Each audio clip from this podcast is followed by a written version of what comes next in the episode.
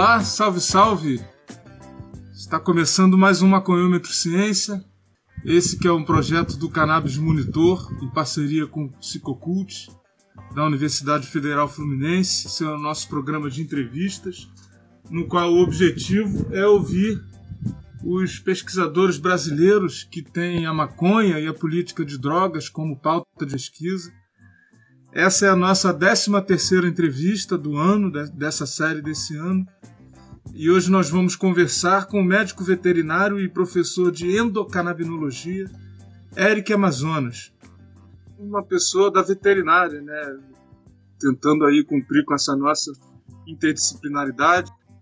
Eu sou Marcos Veríssimo, sou antropólogo, pesquisador da Universidade Federal Fluminense, do Instituto de Estudos Comparados em Administração de Conflitos e do Núcleo de Estudos em Psicoativo e Cultura, Psicocult. É, e junto comigo nesse projeto, né, tocando comigo aqui esse projeto de entrevistas, tá o Yuri Mota, que é doutorando lá na UF também. Vou colocá-lo aqui para dentro para a gente começar a nossa entrevista. O Yuri já está na área. Fala, meu velho.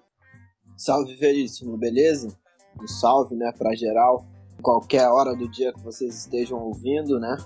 Queria dizer que é um imenso prazer estar aí com você novamente, Veríssimo, para essa nossa 13 terceira entrevista, né? E também para poder fechar esse ciclo aí da primeira temporada do Maconhômetro Ciência, né? Enfim, realizamos aí durante esse ano três entrevistas e agora finalizando essa primeira temporada com o nosso convidado Eric Amazonas.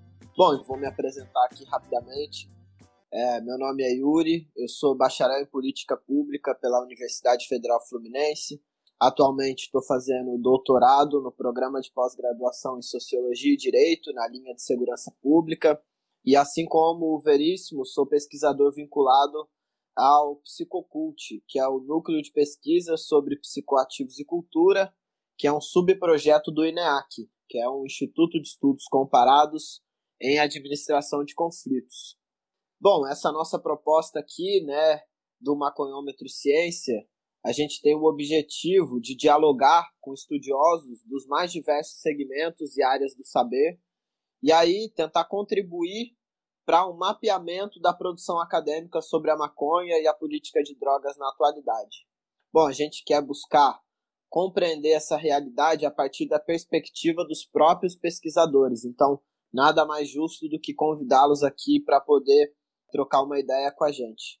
Né? E para isso, hoje a gente vai receber o pesquisador, professor e médico veterinário Eric Amazonas, que é graduado em Medicina Veterinária pela Universidade Federal do Rio Grande do Sul, mestre em Ciência Animal e Pastagens pela Universidade de São Paulo e doutor em genética pela Universidade Federal de Pernambuco. Atualmente, o Eric é professor associado da Universidade Federal de Santa Catarina, professor de endocannabinologia, genética veterinária, melhoramento animal e imunologia veterinária. E os interesses de pesquisa do Eric, ele vai poder falar um pouco mais para a gente, mas são sistema endocannabinoide, endocannabinologia veterinária e medicina veterinária canabinoide. Bom, Queria dizer, Eric, que é um grande prazer receber você. É uma honra aí para o Maconhômetro Ciência ter um nome de peso aí como você para poder fechar essa primeira temporada, né? De podcasts, de lives. Bom, e é isso. Dizer que é um imenso, imenso prazer e uma, e uma honra recebê-lo. Boa noite. Boa noite, Yuri. Boa noite, Marcos. Beleza?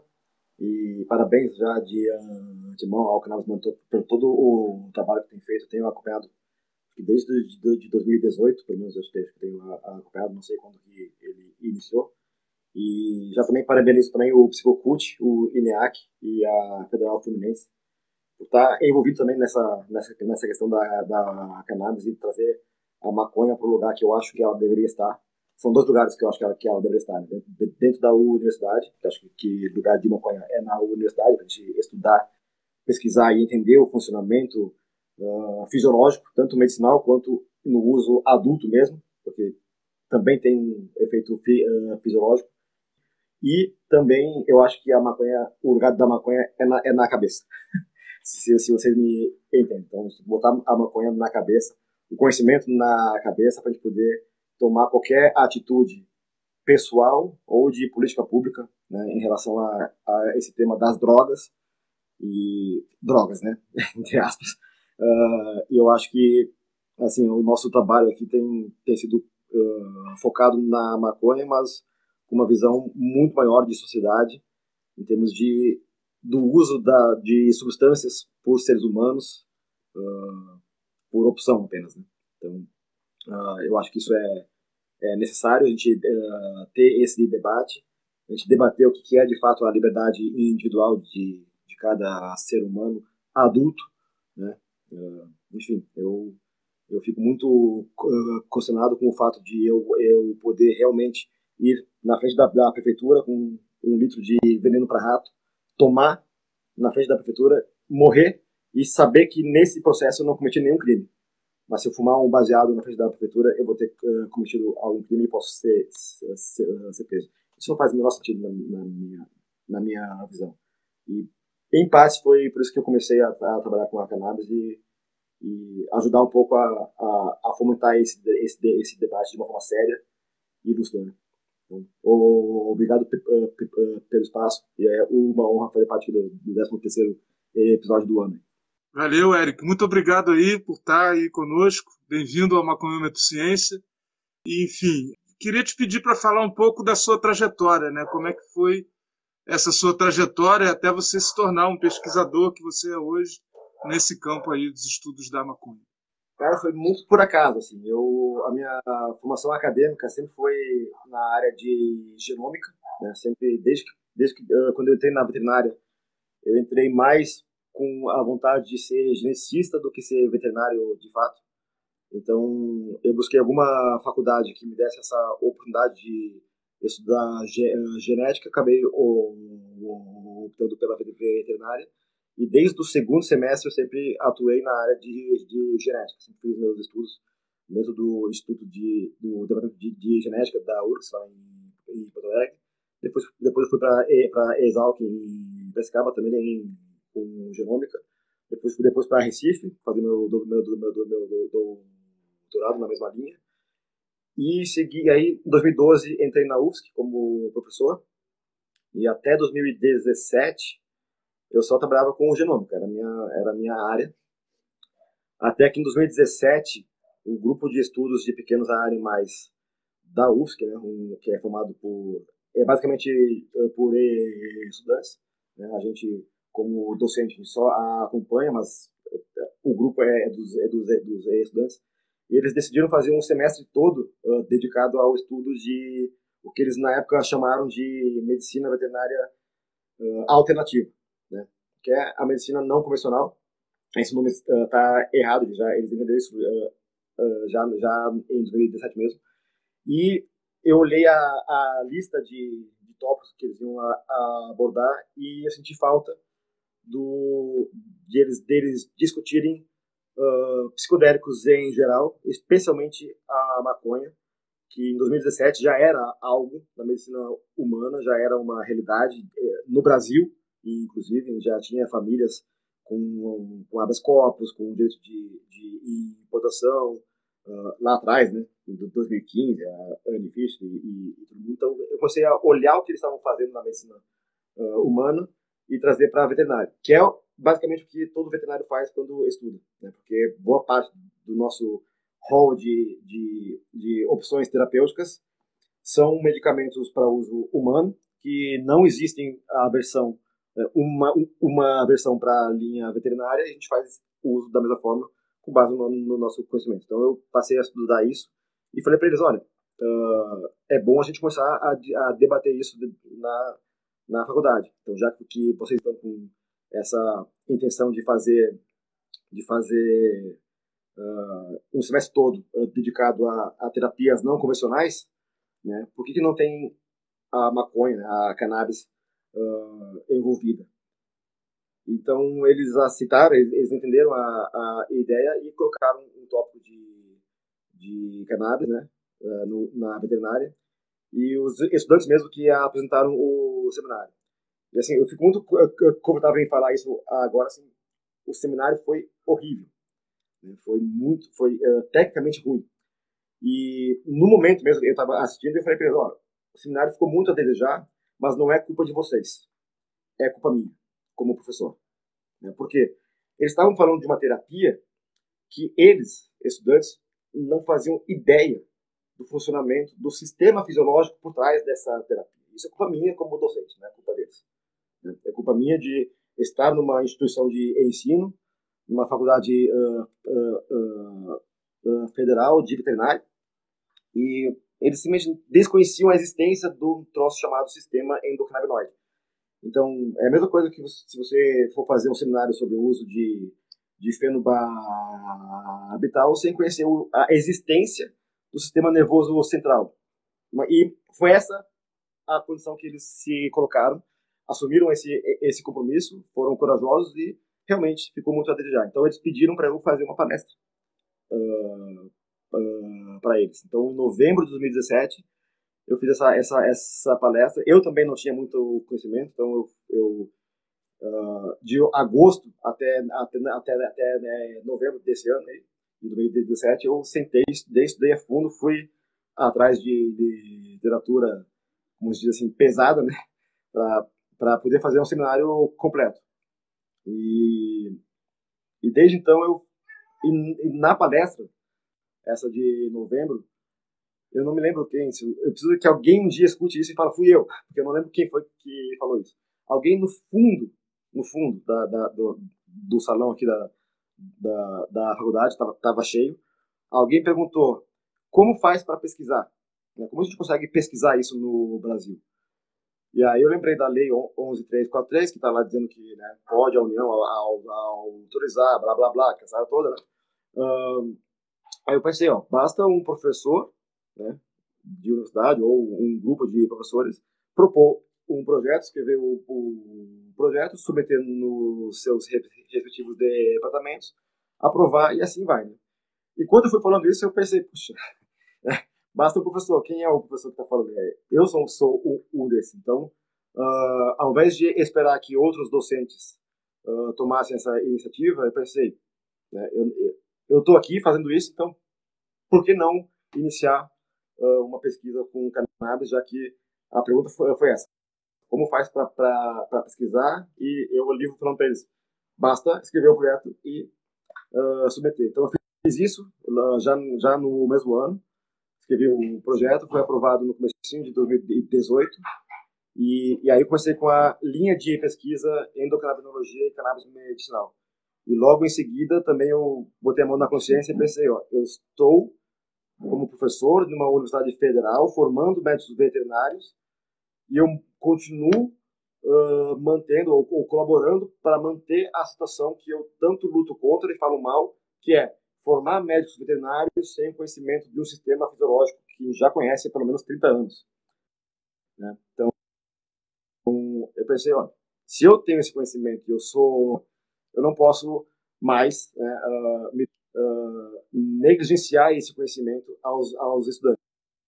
Então, uh, no mesmo ano também, disciplina de endocrinologia, e eu pensei nela como uma disciplina de fisiologia do sistema do endocannabinoide, não como uma terapêutica, não como uma, uma disciplina de química.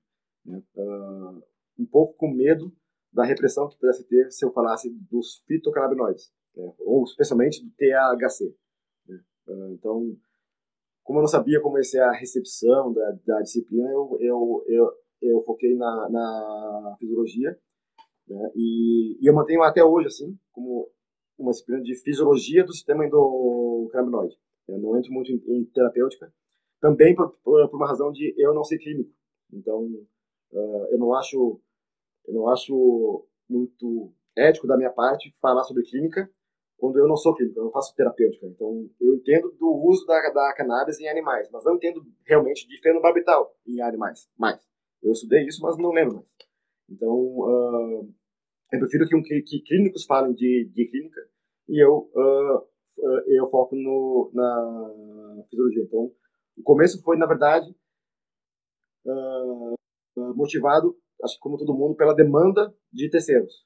Né? Foi estudantes que perguntaram como faz pesquisa, o que é, então aí que, que iniciou. A única coisa que eu fiz foi alertar para os estudantes lá em 2017 que eles estavam uh, olhando para novidades na medicina veterinária, esquecendo o que eu vejo que é talvez a maior novidade, né, uh, de 10 mil anos atrás, uma novidade velha, uh, que eu acho que a gente tinha que, iniciar logo, né? Então, que bom que a gente começou em 2017, porque eu vejo hoje 2021, quem não começou ainda está muito atrasado. O mercado já existe, mundo fora, só no Brasil que não, mas o mercado já, já existe, tanto no uso medicinal uh, uh, humano quanto industrial. Né? Já tem, esse mercado já existe e o Brasil, uh, politicamente, negligencia, mas nós, dentro da universidade, a gente tem que a gente tem que entender o nosso o papel de vanguarda e de inovação. E não importa se a lei diz que não é para tocar nesse assunto, a universidade tem que tocar nesse assunto. Se tem um lugar que tem que se tocar em assuntos uh, proibidos, é a universidade. Né, que é a, uh, se lá não pode, então não pode em nenhum, em nenhum canto mesmo. Então, então é assim que eu comecei. E, e depois só as coisas foram a foram avançando. Valeu, Eric.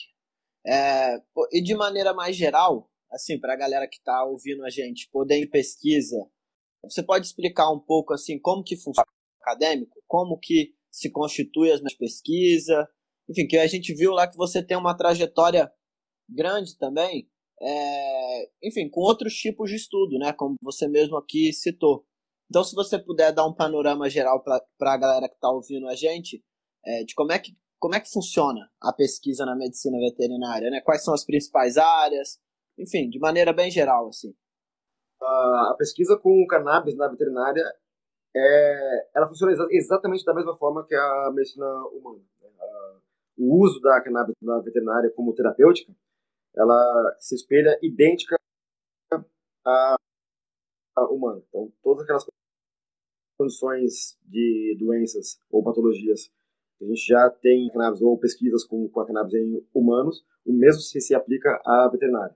Né? Uh, uma diferença que eu acho fundamental e que pouca gente está abordando hoje, eu ainda não iniciei também uh, nessa área, é que a medicina veterinária abrange não só a terapêutica, né? ela abrange também a produção animal, a produção de alimentos para humanos, né?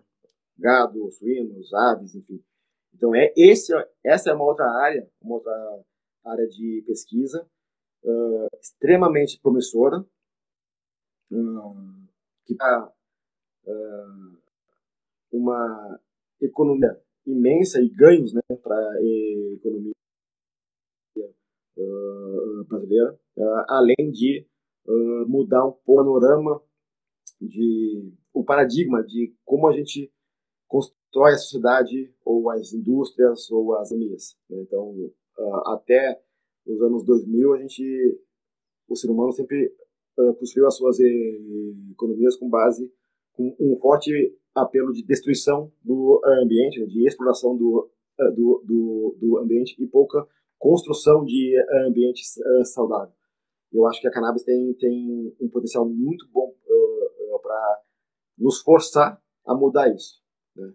Então, as pesquisas na veterinária, elas elas podem acontecer em qualquer área da saúde animal. O que você pensar em saúde animal, honestamente, qualquer eh, condição de saúde pode ser pesquisada é, o uso da, da cannabis, porque a gente já conhece bem o, o mecanismo de regulação da homeostase né, né que os, que os, os, fazem. E a homeostase celular significa você tirar uma célula de uma condição de doença para uma condição de pleno funcionamento.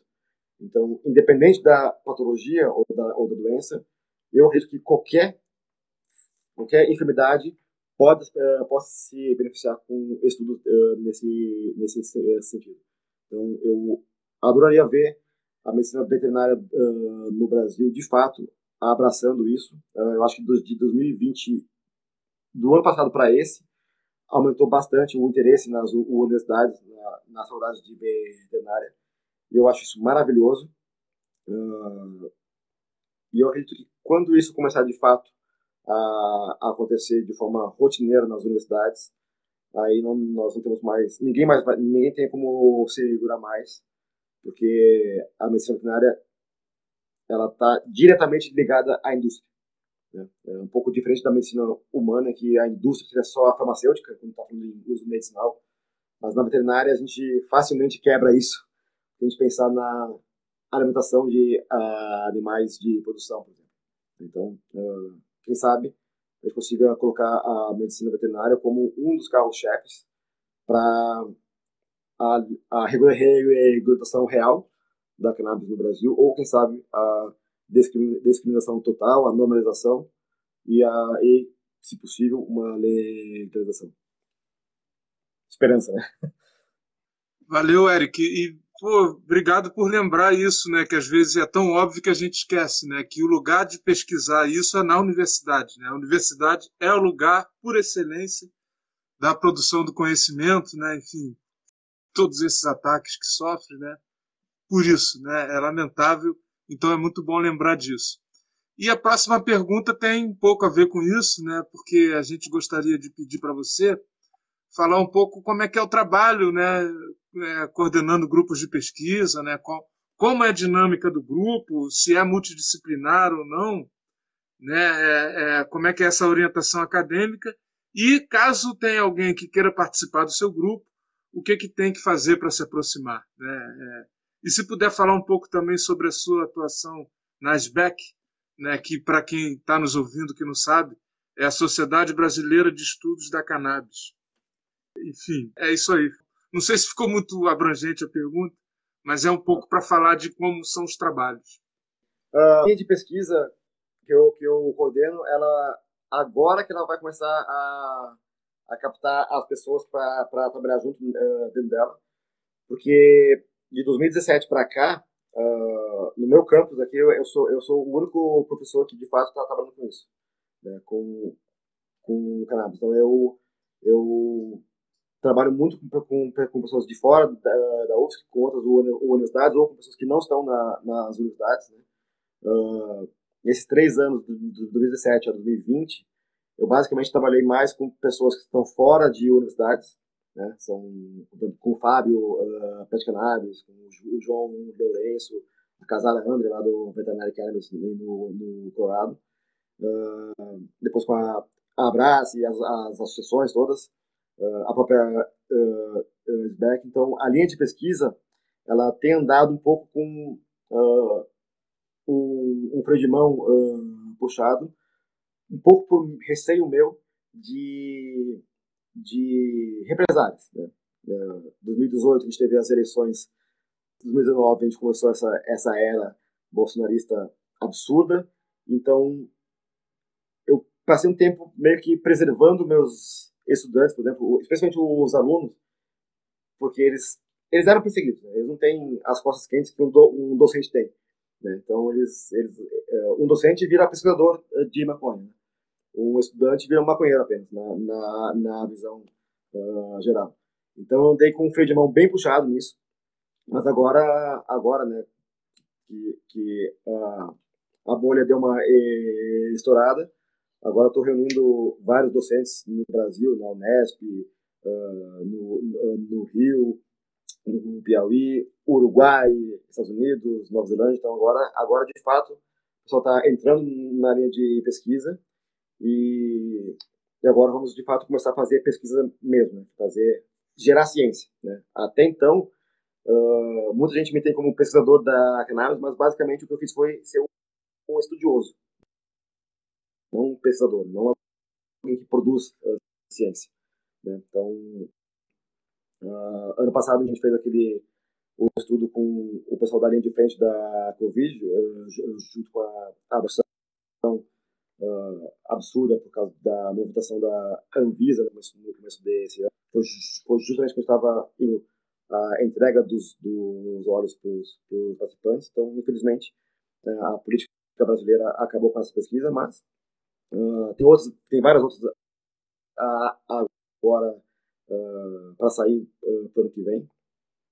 esse ano quatro pessoas, né, quatro veterinárias uh, foram aprovados de pós-graduação em medicina veterinária convencional e, integrativa aqui da UFSC de anos. Esses quatro uh, fazer projetos que envolvam a cannabis, então com dor, com, com, com estudo de, dos sentidos em animais. Então, ano que vem, agora sim, de fato, a gente faz, a gente, coloca a pedra fundamental da produção de ciência uh, no, no, no campus e no contexto veterinário. Uh, na SBEC, a minha atuação de 2018 para cá tem ficado muito aquém, porque eu fiquei muito tempo. Eu, eu, eu, eu perco muito tempo com a UFSC. Né? A UFSC me, me, demanda muito tempo e eu não tenho conseguido colaborar, uh, eu, né, Eric, assim, uh, uh, diretamente com a, com a SBEC. A minha colaboração tem sido muito através de, de, de, terceiros. Eu ajudo alguém que via ISBEC me pediu alguma ajuda, mas eu não tenho mais contribuído com a com a, com a SBEC de fato. Né? A SBEC é talvez uma, uma, uma das organizações mais importantes do, né, no, no, Brasil nesse sentido de uh, divulgação e, e, e, produção de, de estudos uh, em torno da cannabis. se não me engano, eles iniciaram apenas para a, a função medicinal, né, tanto humana quanto veterinária, mas hoje ela, ela já é bem maior, já, já, já abriu né, para muito mais coisas além do uso apenas medicinal e, é, e, e é, de, de, fato aquilo que o nome uh, diz, né, Sociedade Brasileira de Estudos da Cannabis, ponto. Né? O uso dela, aí, uh, pelo que, que, que, cada projeto, cada, cada linha de atuação ou interesse de estudo uh. Então, infelizmente, eu não tenho, não tenho conseguido ajudar muito, né? mas espero que agora, ano que vem, eu vou conseguir dar uma reorganizada aqui na minha vida, nos meus afazeres e, e as demandas e focar para conseguir ajudar todas essas entidades, né? colocar a UFSC para ajudar isso, né? porque até então tem sido o ERIC e não a UFSC que está ajudando. Então, é hora de eu é, é, colocar a universidade para ajudar, então eu me libero para conseguir ter também essa, essa, essa mobilidade de, de auxiliar SBEC ou outras associações ou, ou, ou, ou quem quer que, ou outras universidades uh, uh, também. Eu acredito que na virada uh, do ano, 2022, vai ser um, um marco em que universidades vão, vão de fato uh, começar a trabalhar e não apenas pessoas. Né? O Eric, assim, várias pessoas vão, vão, vão contribuir. Eu espero que isso. Espero que em dezembro do ano que vem a gente tenha um, uma, um outro papo bem diferente, já com, com, com um cenário uh, bem melhor, né? tanto político quanto, uh, quanto social. Show, Eric. Em relação a essa linha de pesquisa aí que está se consolidando, desejo é boa sorte, né, e boa é, nesses empreendimentos acadêmicos, né, e que essa linha de pesquisa se consolide de forma positiva, né. Bom, Eric, no começo da nossa conversa, você está ministrando, né, aula sobre o tema, né, então eu queria pedir para você falar um pouco mais dessa disciplina, né, de endocannabinologia e cannabis medicinal na grade curricular do curso de medicina veterinária no qual você atua como docente. Né? Como é que foi uh... esse trâmite burocrático? Que, que você teve que fazer aí para a disciplina entrar no ar? Cara, foi impressionantemente assim fácil até. Né? Uh, talvez eu tenha um privilégio de estar num, num campus novo né, da universidade. A gente não está em Florianópolis, está em Curitibanos. O curso foi criado em 2012, né, o curso de, de veterinária, foi quando eu, eu entrei. Eu entrei uns meses antes de chegar a, a primeira turma. Então, o, o, campus é menor, todo mundo se conhece, os departamentos eram menores. Se não me engano, quase todos os docentes do meu departamento estavam na minha palestra né, eh, lá, então foi um pouco mais fácil do que eu achei que, que seria. Então, o, o que eu fiz? Eu olhei a grade curricular do nosso curso e olhei as disciplinas optativas. Né? E tinha lá já uma disciplina chamada fitoterapia e homeopatia veterinária.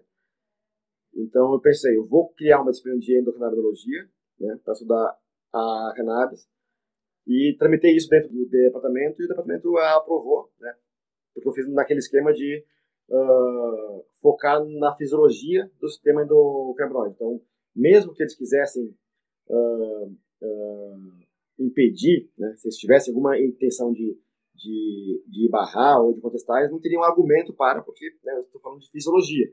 Então, se a gente, se a gente fala em sala de aula de receptores opioides, né, e, isso é normal, a gente fala de, de receptores nicotínicos e, e, e tudo mais, então a gente pode falar de receptores canabinoides, certo?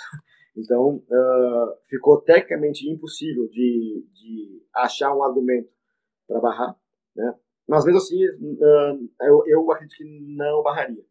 Então, aprovou a disciplina de endocannabologia, eu resolvi abrir uma disciplina que já existia, né?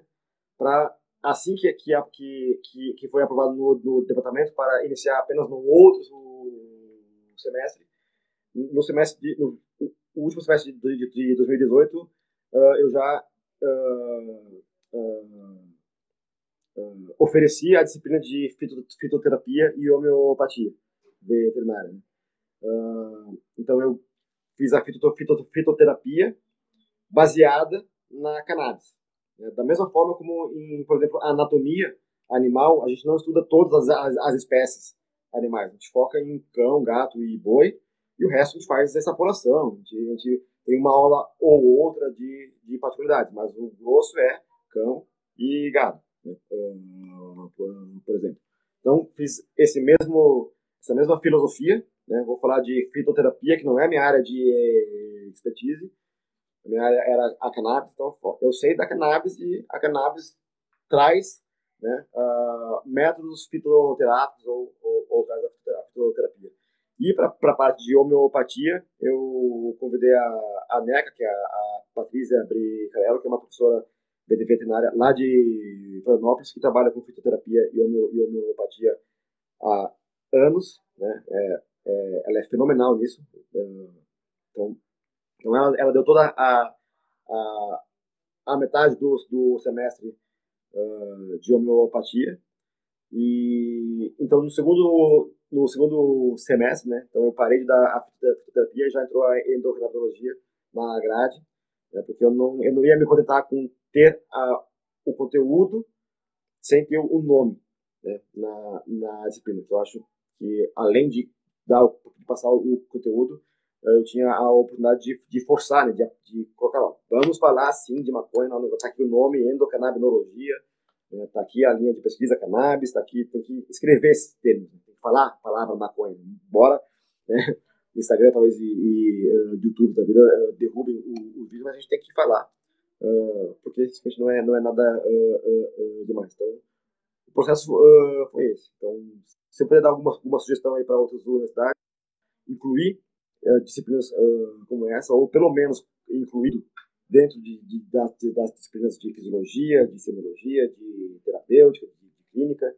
Uh, e quem uh, puder ou tiver interesse, coloque uma disciplina mesmo com nome, né, para ajudar também a forçar a, a percepção social né, dos políticos, dos acadêmicos, né, de que é apenas uma planta que jamais deveria ser, ser, ser, ser proibida, pelo simples fato de ser uma planta, e mais ainda né, pelo fato de ter tantas possibilidades medicinais, industriais, econômicas, enfim, uh, para o ser humano né, e, e, e, e para os animais. Então, uh, se tiverem medo de, de, de represálias, foquem na fisiologia, porque se a gente pensar em fisiologia, não tem argumento cabível para impedir que essa disciplina ou esse conteúdo entre na grade curricular. Outra coisa, a gente tem que lembrar que o sistema do endocannabinoide foi descoberto no comecinho da década de 80.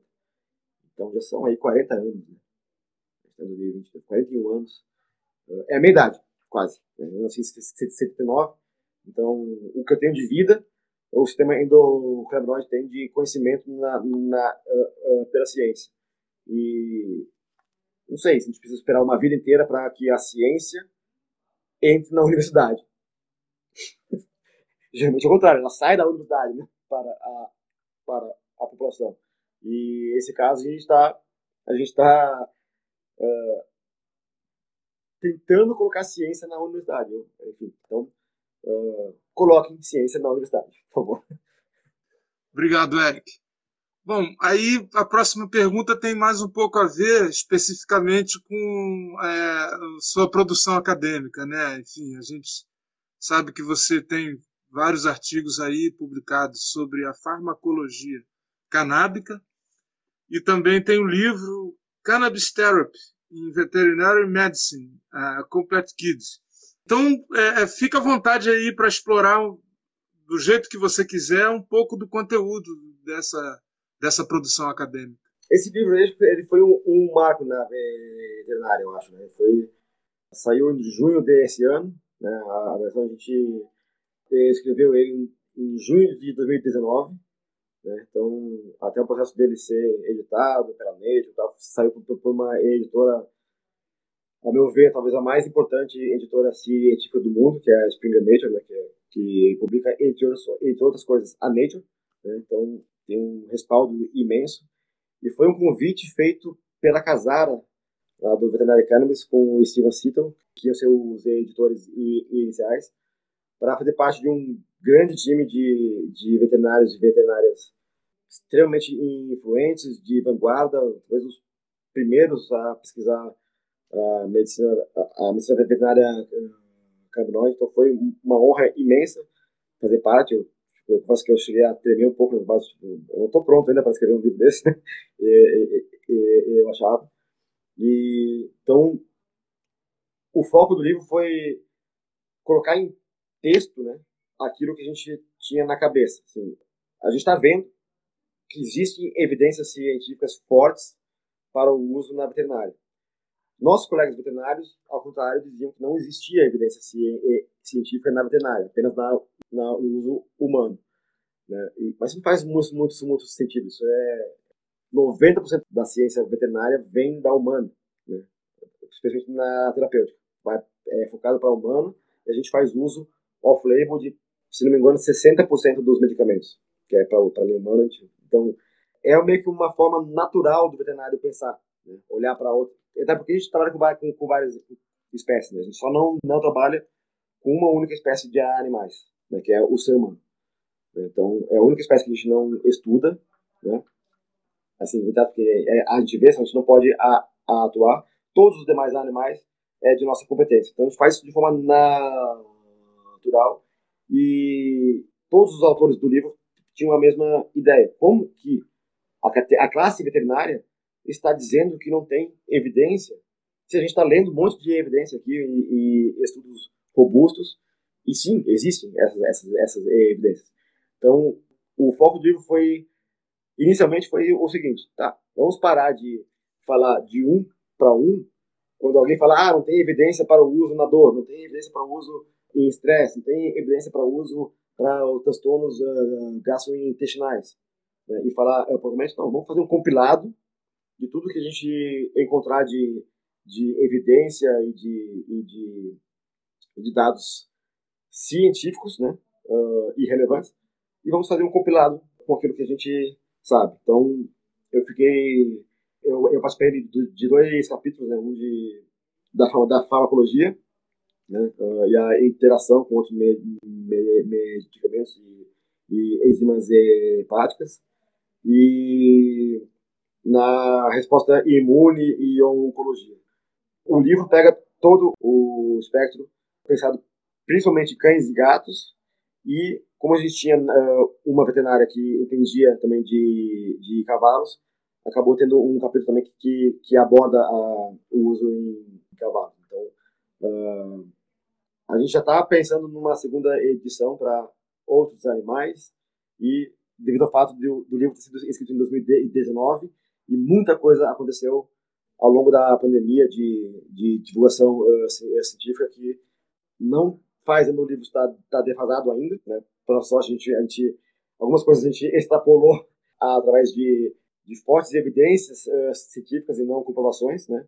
mas tem coisas agora que, que aquilo que a gente apostou for, uh, foram comprovadas. Então, para nossa sorte, o livro não é ainda defasado, ele ainda serve como um, excelente livro de, de, base, mas pessoalmente eu acho que ainda tem mais coisa para ser, ser, ser colocado. Então, quem sabe no próximo ano a gente não, não inicia uma nova re, re, redação de uma, de uma segunda edição, revista e ampliada. E eu espero que a Nature também queira publicar em português. Eu já me ofereci para traduzir todo o livro para o português, porque a gente sabe que nosso país não é um, um não é forte uh, leitor de livros ou de textos técnicos em inglês. Né? Então, se tiver uma literatura em português, né? A gente tem o livro do João Lourenço em, em português, mas acho que esse, esse livro, uh, Cannabis Therapy, então, uh, eu espero que, que, que saia uma, uma, nova, uma nova edição logo. E, uh, enquanto não sair, a, a ideia é seguir publicando uh, artigos, né? Submetemos dois artigos recentemente para revistas, né? Uma, uma é uma revisão integrativa sobre a segurança e a eficácia do uso da cannabis em cães, né? especificamente em, em cães. Então, a gente fez uma, um estudo que foi feito eh, com o Diego, que é do Ministério da Agricultura, lá de Porto Alegre, e o João Lourenço e eu. E espero que aceitem, né? A gente fez uma, uma reunião de tudo que a gente tem de dados científicos, o que não tem evidência robusta, ou que os estudos não, a estudo não, não pode ser tomada conforme o desenho é experimental. Então a gente, a gente, a a gente filtrou e até de de conhecimento ou de publicação uh, feita em veterinária para cães. Né? Então, uh, espero que saia isso uh, no começo do ano pela Cannabis and Cannabinoids Research. Espero. Valeu, Eric. Parabéns aí pelas publicações, né? E tomara que você consiga né, essa publicação em português e também essa, né? É, bom, agora pensando aí um, um assunto um pouco mais extra-acadêmico, né? A gente viu lá que você atua e já atuou junto a diversas associações canábicas, né? Que são parte dos movimentos sociais do Brasil. Então, a gente viu que você teve uma participação, como você mesmo disse, né? Na Abrace, né, na pesquisa com profissionais é, de linha de frente na Covid-19. Bom, é uma, uma interação com a Associação Brasileira de Pacientes de Cannabis Medicinal, que é a AMAM de Minas Gerais, Associação Brasileira de Cannabis Medicinal, né, Abracan. E aí queria pedir para você é, falar um pouco mais como que se deu a sua participação e qual que foi o seu vínculo com esses coletivos. Eu, eu tenho uh, colaborado com as associações desde, desde que eu comecei a, a trabalhar. Né? Acho que a primeira a associação com quem eu, me, eu, eu colaborei foi a Dracan, em Fortaleza, que logo que eu dei a minha primeira palestra, eles me convidaram para ir até, até Fortaleza, participar de um, de um simpósio deles, né, de fundação da associação e conscientização da sociedade civil e da sociedade e dos políticos, né, da, da, da gestão, né, da, da prefeitura, do governo do estado, enfim, porque está, isso foi 2000, no começo de 2018, então eles estavam, vamos abrir uma associação de maconha nesse, nessa, nessa cidade. A chance de, de ter represália é muito alta. Então eles foram chamando pessoas, né, que, que, que pudessem chegar e falar sobre o uso medicinal. Então, chamaram médicos, chamaram antropólogos, chamaram agrônomos. E eu, né, como veterinário, eu, eu, e eu acho que a partir dali foi quando eu, eu comecei a de fato, uh, ver uma, uma forma que eu, eu Eric, uh, consigo colaborar com as sessões, que é abrindo elas, né? indo, indo a, a ajudar a elas iniciarem. Né? Eu não, eu, assim como a SBEC, né, eu, não, eu não consigo ter muito tempo para, de fato, colaborar como uma peça interna das associações. Eu tentei com a Amami, né, que, eu, que eu fiz parte da, dela internamente, mas também deixei a desejar no auxílio, né, na colaboração, Uh, ano passado fundamos a, a Brafor, em Florianópolis, do qual eu, eu saí agora essa semana também, porque, enfim, saúde mental, né? eu tava com muita, muita sobrecarga e esse ano passei vários burnouts, assim, de, de, de, de em, em, sequência, né? então, para que 2022 as coisas fluam, eu vou focar com a UFSC e através da, da ajudar as associações. Então, a Abracan, eu fiz esse papel de ir e, e conscientizar a população ali na a abertura. Logo depois, o Pedro da Santa Cannabis também me, me chamou para um evento da mesma forma, né, chamar a cidade civil e anunciar a, a formação da associação. Depois a OBEC fez a mesma coisa lá na Chapada Diamantina. Agora eu vou ficar devendo alguns outros nomes aqui, espero que, que, que o pessoal não se ofenda, porque eu teve eventos que eu não sabia que era de fato uma inauguração de uma associação. Né? Eu achava que era só um evento, uma, uma palestra para precisar, e dali nasceram as sessões. Né? A Divina Flor também, também, também teve essa, essa, esse contato inicial. Tem um grande amigo meu que foi uh, colega nosso aqui na, na, na USC, o Alejandro. Então eu estava lá, e aí em Campo Grande, na, na casa dele, para férias, e reuniu a Jéssica e a, e a turma lá para ver como é que faz para ter uma para criar uma associação. Então a gente conversou e no mês seguinte estava com a Divina Flor que está hoje aí bombando e maravilhosa. Então uh, hoje eu vejo o meu papel com as associações de colaborador, né? Uh, eu acho mais mais inteligente da minha parte não fazer parte de nenhuma e auxiliar em todas que precisem. Então hoje eu tô UFSC, né? Tô 100% UFSC, sempre como eu sempre fui. E basicamente eu tô mais ligado agora ao movimento esse que é Cannabis Sem Fronteiras, que não é uma associação, não é nada, é movimento. Então não vai ter CNPJ, não vai ter nada, é apenas um movimento. Quem quiser vir, vem. Né? Então fui convidado pelo Paulinho Coelho, né? um, um grande amigo meu de Floripa, acho que todo mundo conhece o Paulinho. Esse movimento, vamos ajudar quem quer fazer a cena canábica acontecer no Brasil de uma forma orgânica, natural, sem rixas, sem brigas. O movimento é pela liberdade plena da planta. A minha força é a, é a medicina veterinária, então, é onde eu, eu, consigo falar, bater no peito e, e, apontar o dedo na cara de um osmater da vida, por exemplo. Então, uma, ali, ali eu posso, posso tocar. Então, a minha função é essa: é, eu entro no movimento para trazer a medicina veterinária uh, canabinoide. E aonde eu tiver mais, aonde eu tiver uh, oportunidade também de, de abraçar áreas que não são da, da veterinária, ok, senão eu vou focar na veterinária, que ali eu posso encher o peito e falar assim, ó, uh, senta aqui que nós vamos conversar. Então, uh, talvez o, o lobby do bem. Né? Valeu, Eric. Se teve o Ciência Sem Fronteiras que acabou, né? Bem-vindo aí o Cannabis Sem Fronteiras. Então, Eric, quais são os desafios de pesquisar sobre esse tema na área acadêmica em que você atua? Né? A resistência, conservadorismo, oposição, como é que a banda toca? A banda não toca. a dificuldade é, além de não ser preso, né? que, é, que é medo, um medo que, que sempre aparece. Todo mundo, todo mundo tem medo de, de ser preso, não sei o que, né? só para fazer um desvio aqui que acho que vale a pena. Muita gente tem medo de entrar nessa, medo de ser preso ou de, de sofrer represálias. Eu digo uma coisa, que sempre me pergunto como você trabalha com veterinária e maconha no, no, no Brasil. Eu falo o seguinte, se você trabalhar com a verdade, tá tudo ok. Se você, te, a tua trajetória te der o direito de chegar na frente de um juiz e você abrir a boca e, e, e, e narrar do dia zero ao dia que você está na, frente do juiz, só falar a verdade e mais nada, a verdade, a verdade é verdade, e essa verdade não gerar provas que, que te prendam, então você está no, no caminho certo. Você está seguro que não vai ter nenhum problema. Se você tiver que inventar alguma mentira para se esquivar de, de um juiz, uh, por exemplo, provavelmente você está fazendo as coisas de uma forma errada, tá? do ponto de vista de fazer pesquisa, não do, do ponto de vista de movimento uh, pela liberdade da planta. Né? Então, pra, em termos de, de pesquisa, eu faço da seguinte forma: penso apenas naquilo que eu sei fazer, naquilo que eu sou habilitado a, a fazer, que é a medicina veterinária. O único desvio que, que eu fiz foi exa, exa, exatamente a pesquisa da Abraça, que envolveu seres humanos e, e não animais. Né? Mas aí, obviamente, eu não faço isso sozinho, eu chamo os médicos e psiquiatras e, e psicólogos para fazer essa abordagem. Se eu tivesse sozinho, aí eu teria um, um problema sério.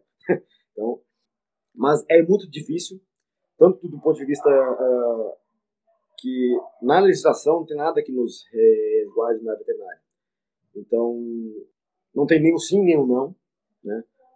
Dizem que a Anvisa não libera para veterinários, só que eu tenho um outro ponto de vista. Né? A Anvisa não tem nada que falar comigo. Né? Eu, Anvisa, comigo, não precisa falar comigo, porque eu sou veterinário, não sou médico, não atuo na, na medicina humana. Né? A Anvisa fala sobre o uso humano de, de, de compostos. Quem rege a minha vida profissional é o Ministério da Agricultura, Pecuária e Abastecimento. É com eles que eu falo. Então, eles não negam nada. Eles não, não, não dizem que, que eu, se eu posso ou não posso. Né? Então, se não diz que não posso, é que nem uma placa, nem uma, conversão né, à esquerda. Se não tem uma placa dizendo proibido fazer a conversão, é sinal que pode. Né? Então, uh, eu atuo uh, de, dessa forma. A Anvisa, milhares de vezes já falou, não, veterinários não podem prescrever. Paciência.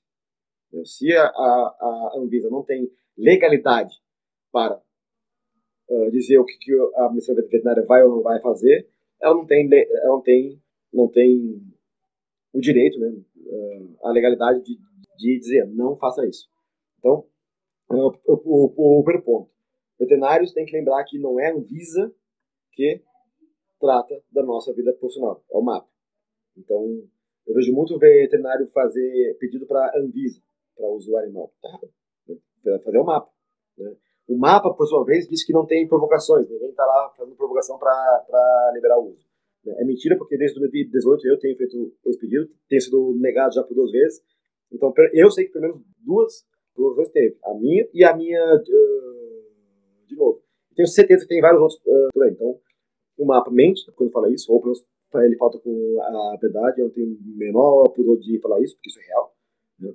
Mas uma, uma grande dificuldade é, além da questão de obter produto, né, acesso a produto que a gente possa de fato fazer, fazer pesquisa, não é, não é apenas pegar um produto de uma associação feito de forma caseira ou sem consistência. Né? Pesquisa precisa de consistência, então precisa de status idênticos isso é extremamente difícil de se conseguir no Brasil, ou é caro uh, demais. E importação também não é fácil. Estou agora tentando importar uma doação de 60 frascos de, de CBD, né? não tem THC, é, é de, de cânhamo, para uma pesquisa com a Federal de Santa Maria, agora do mestrado da, da Carolina. E tá indo super bem, tá, tipo, não tá não está barrando nenhum, em, nenhum, em nenhum ponto, mas é um processo que, que é feito para você de, é, desistir. Né? Então, a ciência no Brasil, ela está ela tá assim, né? tá, em todas as áreas, ela é feita para o pesquisador desistir ou sair do, do país e fazer fora. Na cannabis é, é pior ainda. Né? Tem toda a questão da, da falta de, de condições para a ciência em si e as barreiras que, que se coloca para o estudo de, da cannabis. E além desse, tem também uma dificuldade de encontrar parceiros para fazer para estudar.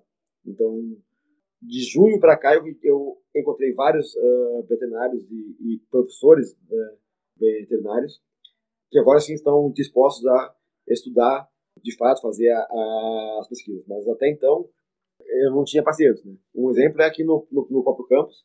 Eu sou o único professor que fala ou que estuda a maconha.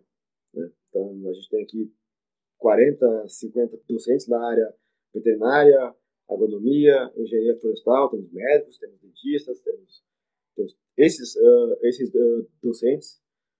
Eu sou o único que, trata da, da cannabis. Nenhum colega da agronomia, por exemplo, trata da cannabis. Nenhum colega de processamento de produtos uh, vegetais trata da, da, da cannabis. Então, mais ainda do que o, o desafio legal é o desafio de encontrar parceiros para fazer a pesquisa. Então, eu acho que esses são os pontos mais, mais, mais complicados. Né? Recursos humanos é a coisa mais importante que a gente tem no, mundo, na ciência e na pesquisa. É ju, é ju, foi justamente esses que foi difícil de eu uh, conectar. Né? Docentes para fazer essa pesquisa uh, andar. Então, de 2017 para 2020, 2021, até o começo de, de 2021, foi bem difícil isso. Agora, uh, de junho para cá, as coisas viraram um pouco, eu acho que tem a ver com o lançamento do livro. Que aí o livro, é, quando a gente tem um livro base, isso, isso gera, uh, isso facilita muito né, a vontade, o interesse das pessoas em querer se aprofundar mais, tá, tá tudo em um livro só. Né? E pela experiência que eu tenho também em algumas universidades de, de, de ver iniciando, às vezes a existência de um livro é que faz uma disciplina existir. Então, tendo um livro científico comprado, acho que isso, isso fez o giro de não só as pessoas que já estavam no meio canábico me procurando, mas também agora docentes que nunca estudaram. Vou falar com o Eric para ver como, como, ele fez, porque eu quero ingressar. E boa parte dessas eu estou auxiliando e, e trazendo para dentro da área de pesquisa para facilitar para todo mundo. Pessoas né, interessadas, legislação e acesso né, é, são os maiores entraves. Né. Na ciência, também tem outro, outro dado que é o recurso financeiro, né, como um todo. Mas, como a cannabis é um produto riquíssimo e tem interesses globais aí, nesse caso específico, falta de, de, de recurso financeiro não chega a ser um, um problema. Né? Porque quando você tem, se você consegue emplacar uma, uma, uma pesquisa, uh, tem muita gente interessada em doar produto e fornecer uh, recurso financeiro para que a pesquisa avance. Graças a Já. Valeu, Eric. Tem um curso que chamou a atenção da gente, que é o curso para novos prescritores. Aí, se você puder, é, como é que funciona o curso e qual curso que foi, né? Se você é, atua, qual foi aí a temática que você discutiu? e a importância também do curso, né? Sim, uh, eu atuei um bom tempo com, no curso do Fábio uh, San Juan, que é o Pet Cannabis, né? Que, que, que, hoje é uma a, associação. Se não me engano, por um bom tempo ele foi o único curso voltado para a prescrição de veterinários, né? Já formou acho que até mil, mil alunos já. Alguma, algumas pessoas fazem o curso uh, duas vezes, ou três vezes até. Já vi gente repetir o curso. Esses cursos são fundamentais, né? Uh, o curso do Fábio já já está bem estabelecido, já está já tá, acho que já dois anos ou três anos de, de curso rolando, né? Ele, quando eu comecei, ele já tinha acho que 10 anos de experiência clínica com cannabis, né? Além de ser paciente também. E, então agora tá aí, deve estar indo para o 15 ano dele já, de, de atuação na, na área. Uh, e eu atuei como docente, né? sempre fui convidado uh, para dar, um, dar essa, essa primeira aula introdutória para a galera entender o, a fisiologia, né? para ele poder depois, em cima da, da fisiologia, ele poder fazer a, a, a abordagem terapêutica. Né? Como ele é clínico, né? então ele, ele pega pesado na, na, na dosificação, uh, ele tem a habeas corpus, né? então ele, ele, ele, ele dá um apanhado geral de como uh, uh, produzir em, em casa a sua própria medicina, né? um, um, pouco de cultivo, um pouco de extração, o Max. E agora, em 2021, o João Lourenço também lançou o curso dele através da Red Cannabis uh, Brasil, né? Red, uh, Red Cannabis Veterinária Brasil, que é uma rede, não é rede, né? eu, eu falo rede, mas é rede, né? de, de rede, né? Que é sediada na Colômbia, mas tem braços em, em, vários países da América do Sul, que é uma rede forte, que é a, a, agora, recentemente, em novembro, realizou o terceiro VetCan, né, que é um congresso veterinário uh, um dos, um dos, maiores que, tem, que, que reuniu, esse ano re, uh, reuniu a nata mesmo da, da, da, da medicina veterinária cannabinoide, e eu sei que está saindo aí um novo curso, um novo uh, formato de curso do João para veterinários, que deve sair no começo do próximo ano também. E esses cursos são uh, fundamentais para os veterinários terem aquilo que eles não tiveram na universidade. Na, na, verdade, o que o Fábio faz, o que o João Lourenço tem feito é, é preencher a lacuna que a universidade tem tem deixado uh, para trás. Então, uh, e aí, né, uma, num contato muito mais próximo com os, os, os alunos, é capacitar mesmo, né, dar ao, ao veterinário o, a, a confiança né, de, da prescrição, de, de iniciar essa, essa abordagem terapêutica. Né, uh, e também a, a lembrança de que se você não está ainda confiante, calma um pouquinho, estuda mais e aí você entra. Né, porque a cannabis tem um, um detalhe, ela é segura uh, demais. E, ou seja, isso faz com que a gente afrouxe um pouco as nossas, as nossas, as nossas a, a, a visão, assim, de a gente tende a, a, a negligenciar os riscos, né, os efeitos colaterais, porque realmente não mata, não, os efeitos uh, colaterais geralmente são brandos, são leves, geralmente são autolimitantes, se você parar e não, não fazer nada, o animal volta ao normal. Então ela é segura demais, eu acho, então muita gente pode se, se achar pronto para fazer uma abordagem terapêutica com canabinoides, quando na verdade, de fato, não estejam ainda uh, prontos né, para isso. Então, uh, sorte que ela é segura. Eu, eu já vi gente, uh, tanto na medicina humana quanto na medicina veterinária, tomar abordagens terapêuticas iniciais que, por sorte, era a cannabis. Se fosse outra coisa, talvez os animais ou, ou, ou, ou o humano poderia talvez ter uma, uma consequência uh, fatal. Né? Então, uh, então é, isso é importantíssimo. Embora veterinários não precisem de curso de prescrição para prescrever, né? precisa conhecer, precisa estudar, uh, pode ser de forma autodidata, como eu fiz, enfim. você não precisa ter o um curso para se tornar habilitado para. Né? Basta ser, ser, ser, veterinário. Mas eu recomendo fortemente fazer um curso desse, especialmente porque tirando talvez estudantes meus ou de ou de, de outros uh, uh, professores que são poucos no, no, Brasil, a chance de você ter, ter, saído da faculdade sem conhecer nada desse sistema é muito alta.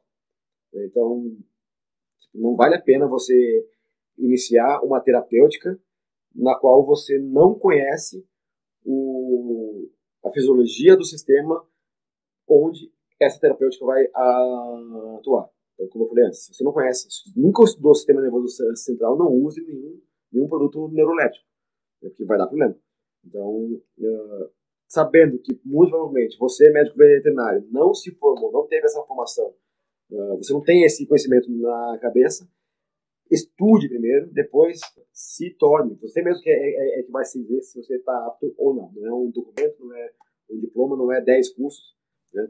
Não adianta fazer curso e não, e não fixar uh, o conteúdo na, na cabeça. Né? O diploma não faz nada, quem faz é você. Então, é você que tem que ter o conhecimento na cabeça, independente do diploma. Mas recomendo fortemente fazer algum curso, estudar uh, uh, uh para ver experiências de quem já faz isso.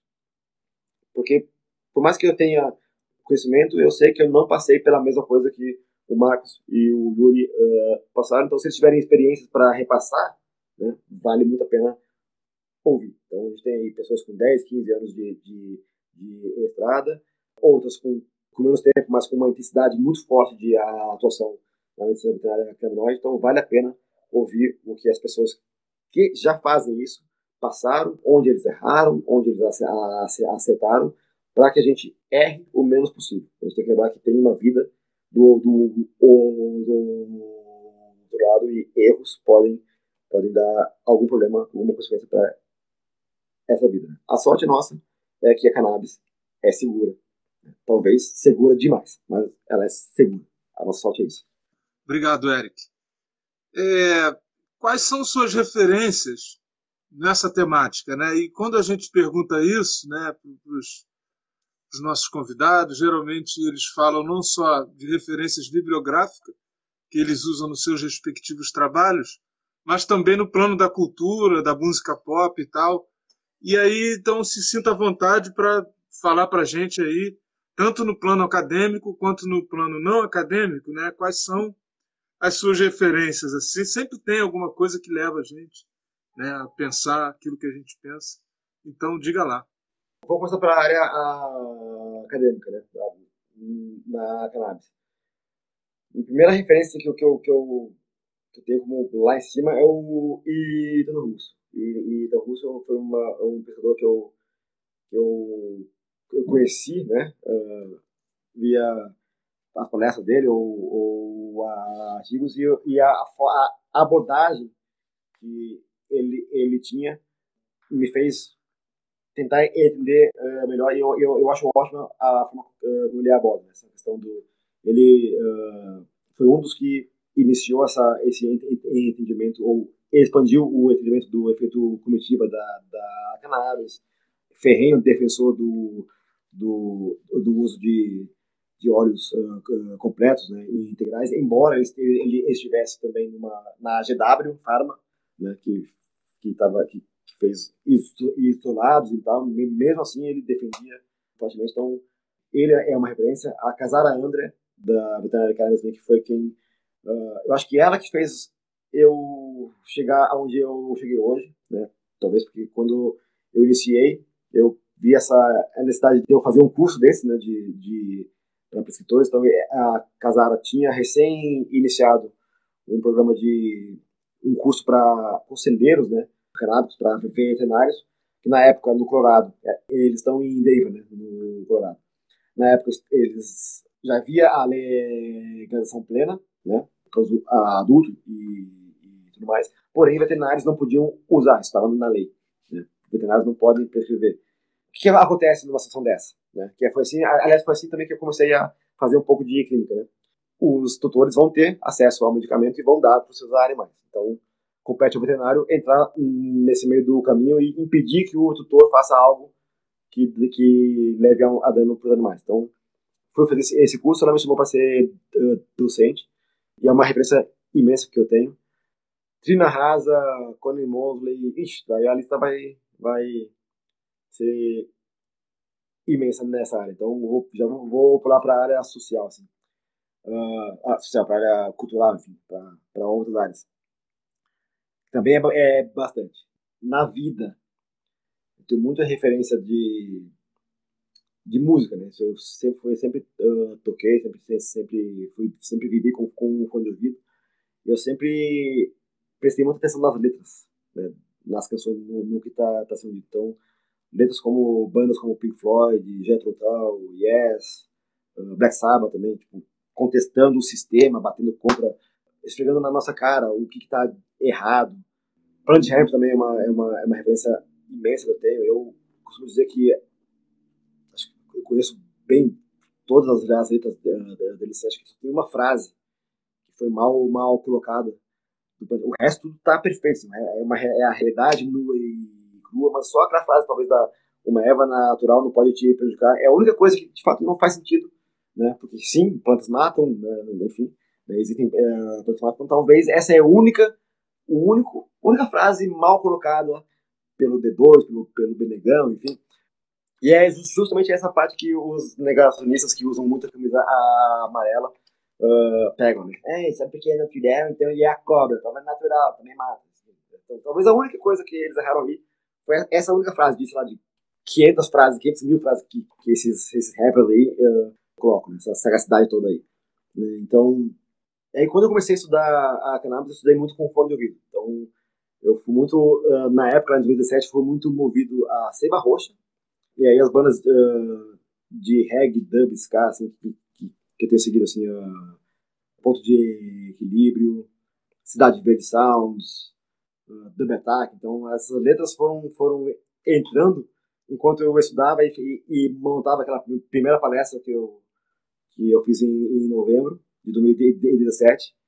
E, enfim, tá, tá por aí, né? Uh, outra referência só para eu, eu, eu lembrar aqui, um brasileiro que eu acho fantástico, esse, esse, esse é um cara que eu pago o pau mesmo, para falar de gente viva, tá? Não de, de quem já, já foi como, como o Kalim, enfim, que é, isso é óbvio, né?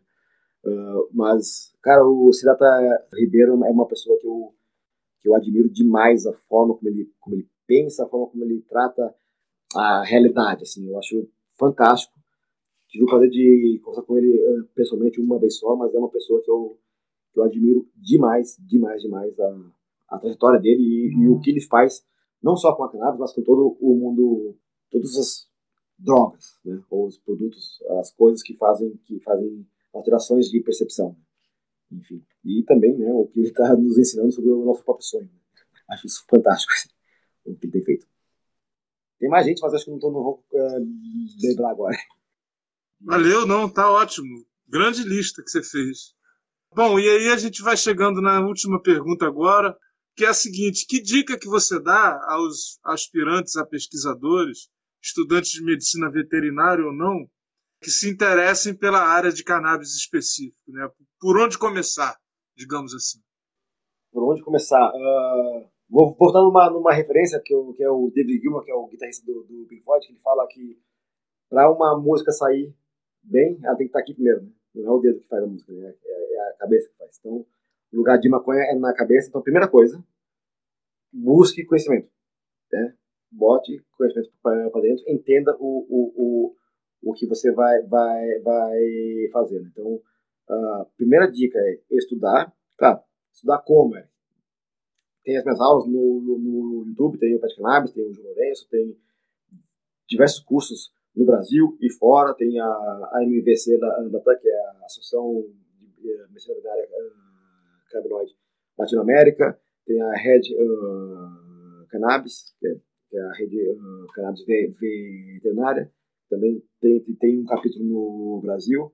Tem cursos o tempo inteiro. Tem o Cannabis uh, Monitor, que todo dia está postando 10, 15 posts diferentes. Então, uh, hoje a gente tem a gente tem como estudar até no Instagram. Né? Eu acho o pior lugar para estudar, porque ele é muito limitado, mas enfim, dá para conseguir informações. E a dica que eu dou é para veterinários: lembrar, Anvisa não fala com a gente, a não ser na importação, que é lá que, que é, ficou, mas no Brasil, veterinários não precisam olhar para a Anvisa, olha para o mapa, Ministério da Agricultura, Pecuária e Abastecimento.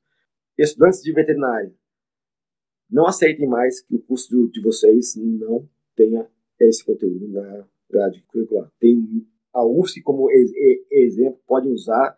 No meu, no meu Instagram aqui tem, tem, tem fotos do plano de ensino.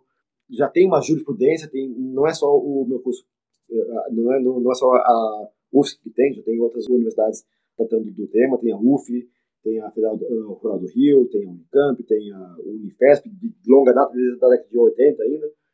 Então, uh, estudantes veterinários, vocês têm a obrigação de cobrar da, da coordenação do curso de vocês. Eu falo isso sendo um ex-coordenador de curso. Então, coordenador de, eh, curso tem que ser provocado, tem não pode ter vida fácil. Se tem algo errado, ele tem que ter, tem que ser cobrado, porque ele ter que levar uh, para uh, cima. E é assim, é, gestão é isso. Né? Gestão pública é ser cobrado o tempo inteiro. Não aceitem se formar sem esse, esse conhecimento. Então você tem que tá na hora de não aceitar mais é, ficarmos eh, esperando que o mundo avance e que o Brasil seja o eterno quintal do mundo.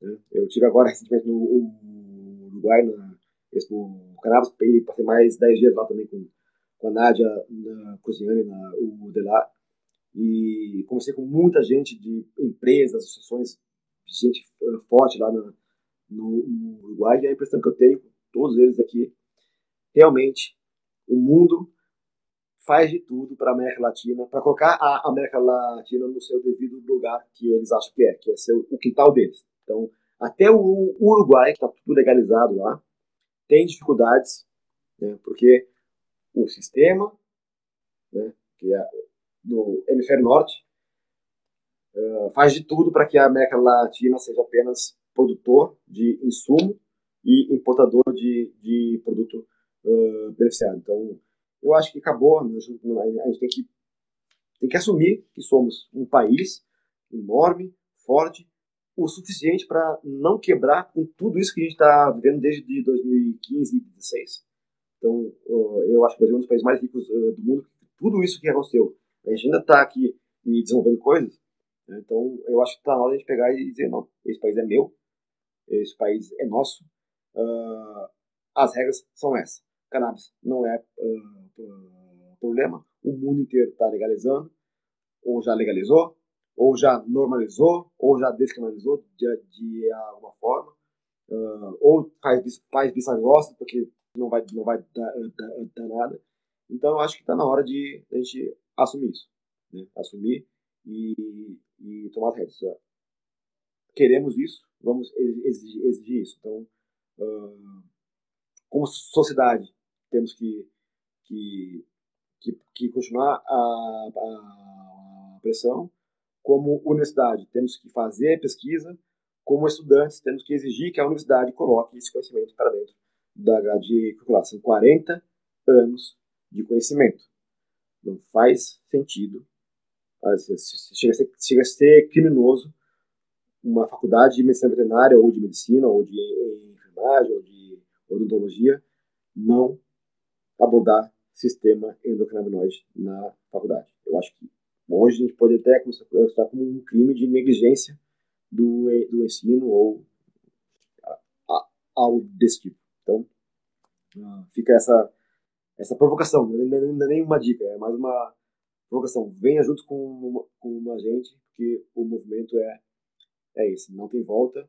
Uh, todo mundo que está no meio, no meio canábico sabe que é impossível agora o mundo uh, criminalizar, não tem mais volta. Né? Já, já existe uma indústria acontecendo no país mais rico do mundo, tem uma tem uma, já tem setor industrial. A China, que é a maior potência econômica agora do, do, dos próximos anos, nunca parou, sempre, sempre produziu cânhamo. Então, uh, é impossível hoje haver novamente uma produção global.